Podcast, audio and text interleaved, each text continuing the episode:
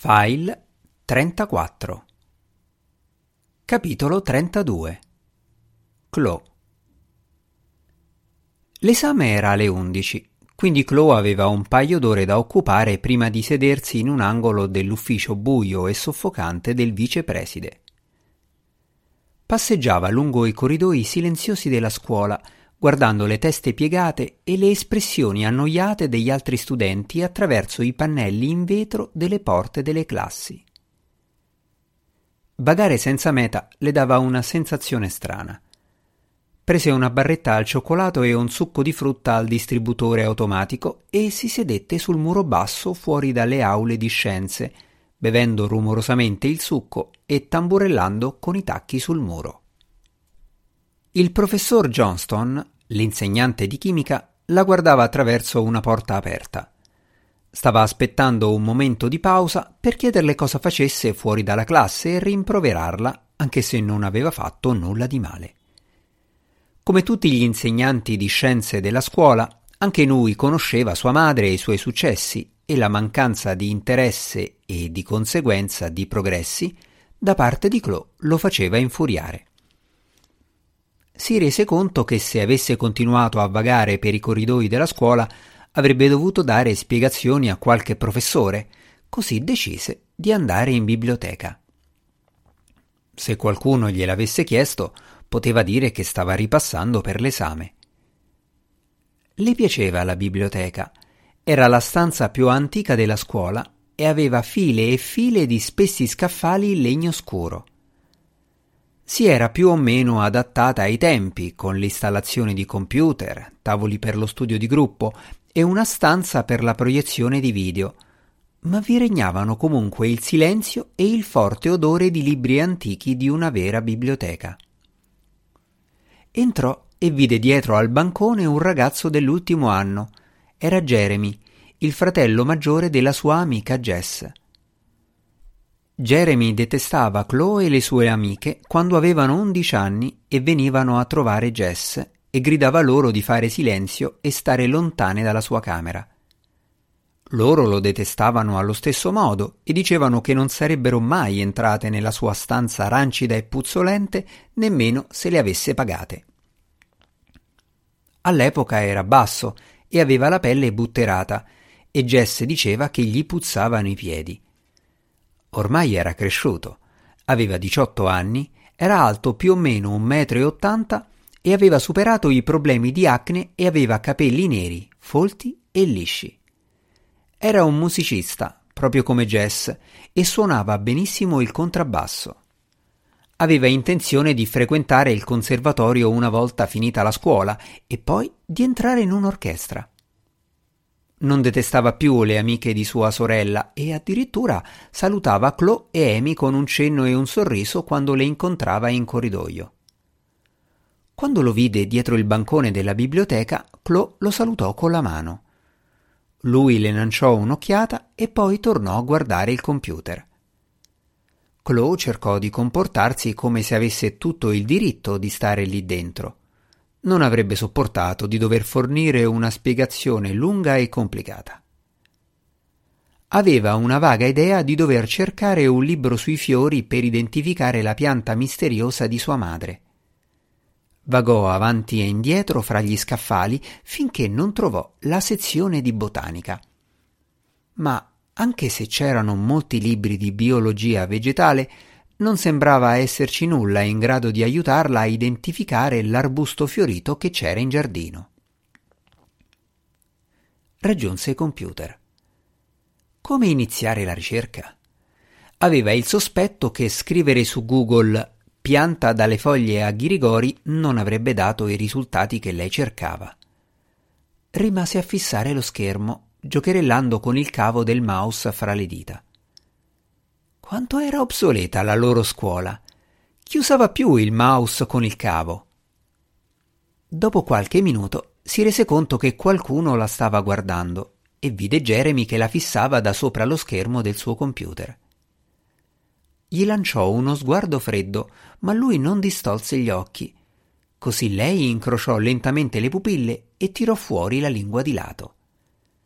Lui non sorrise e continuò a guardarla, Così lei fece un ghigno e tornò a guardare lo schermo del suo computer, sebbene non ci fosse nulla. In fondo, lui non poteva saperlo. Lo sentì battere sulla tastiera. Per fortuna aveva deciso di lasciarla in pace, ma all'improvviso un messaggio istantaneo comparve in un angolo del suo schermo. Posso aiutarti? Chi sei? Gem.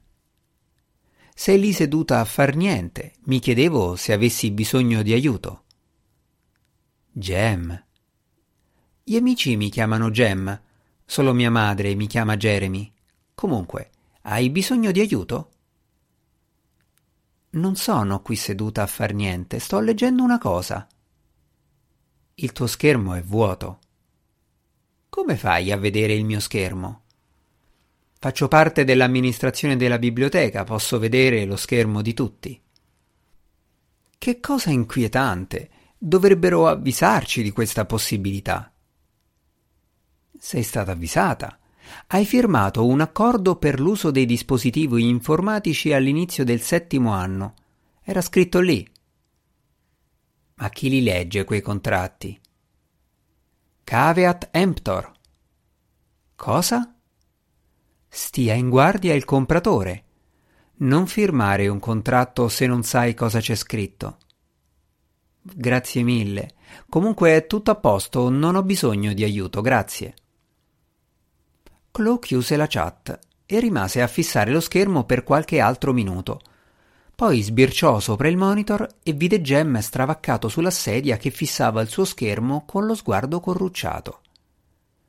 Essendo all'ultimo anno, non era obbligato a indossare l'uniforme scolastica e portava un parca trasandato col cappuccio di un brutto verde militare che Chloe vedeva appeso allo schienale della sua sedia anche se era piena estate. Indossava una t-shirt bianca sopra una maglia a maniche lunghe che tirava sui polsi a coprirsi le mani. All'improvviso sorrise per qualcosa che aveva visto sullo schermo non in modo ampio, ma con un sorrisetto storto, leggermente malizioso, ma non cattivo. Senza pensarci, Chloe cliccò sulla finestra della chat e la aprì di nuovo. Che cosa c'è da ridere? In un attimo, nella chat comparve la gif di un gatto che spingeva un cane giù dalle scale. L'aveva già vista, ma era divertente. Sorrise anche lei. Davvero? Un video di gatti? A tutti piacciono i video di gatti. Io sono più una da coccodrilli.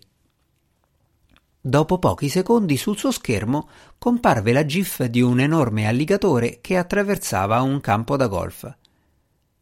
Quello è un alligatore. E come si fa a distinguerli?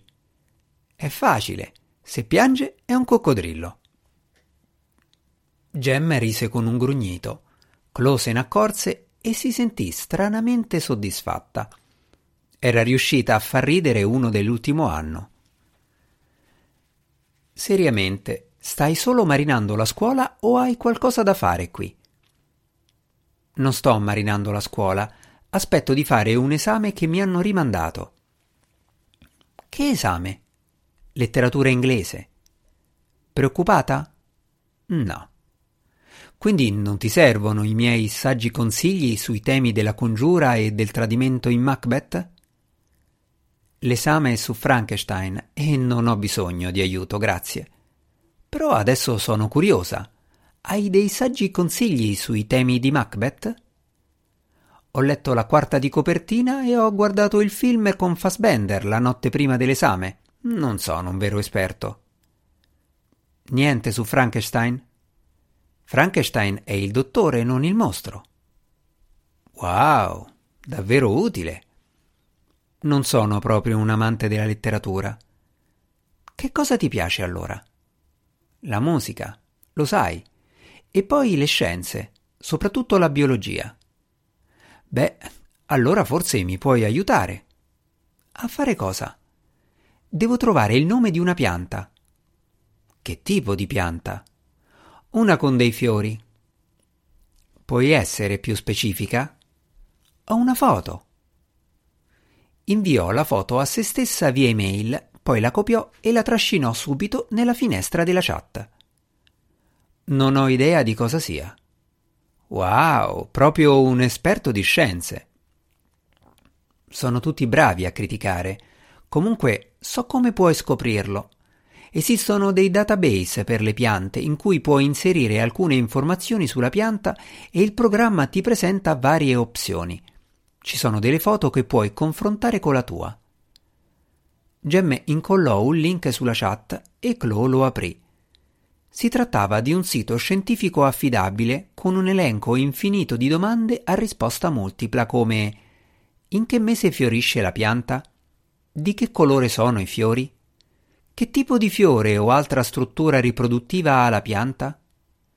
Sotto a ogni domanda c'erano elenchi incomprensibili di termini latini e scientifici con caselle da spuntare. Cosa voleva dire actinomorfo? La sua pianta cresceva da un bulbo, un tubero o un cormo? Guardò lo schermo con espressione accigliata per qualche secondo, ma aveva preso da sua madre e sapeva che la ricerca richiedeva soltanto tempo. Guardò l'orologio.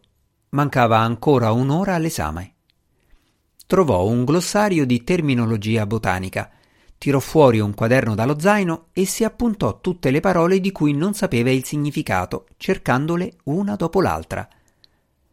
L'operazione richiese molta attenzione, ma riuscì a fare scelte consapevoli per ogni categoria. Una volta decifrato il latino, scoprì che le domande erano piuttosto semplici.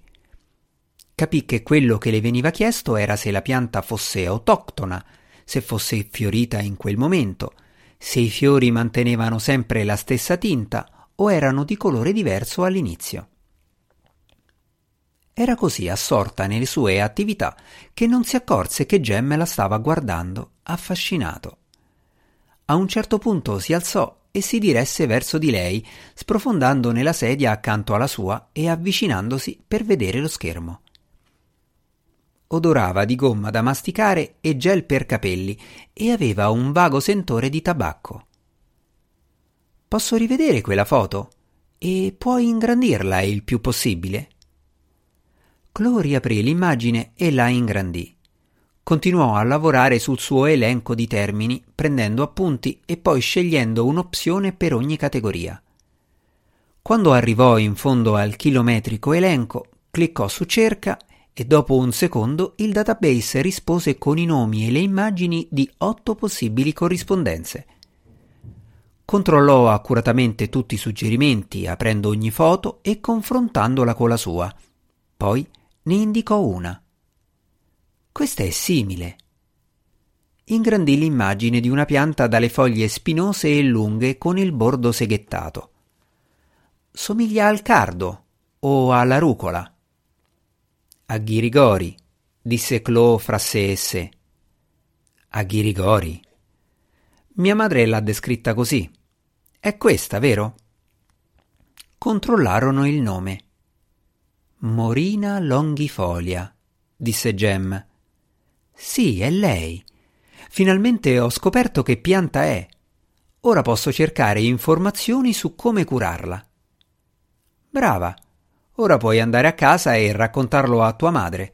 Resterà colpita dalle tue conoscenze di botanica.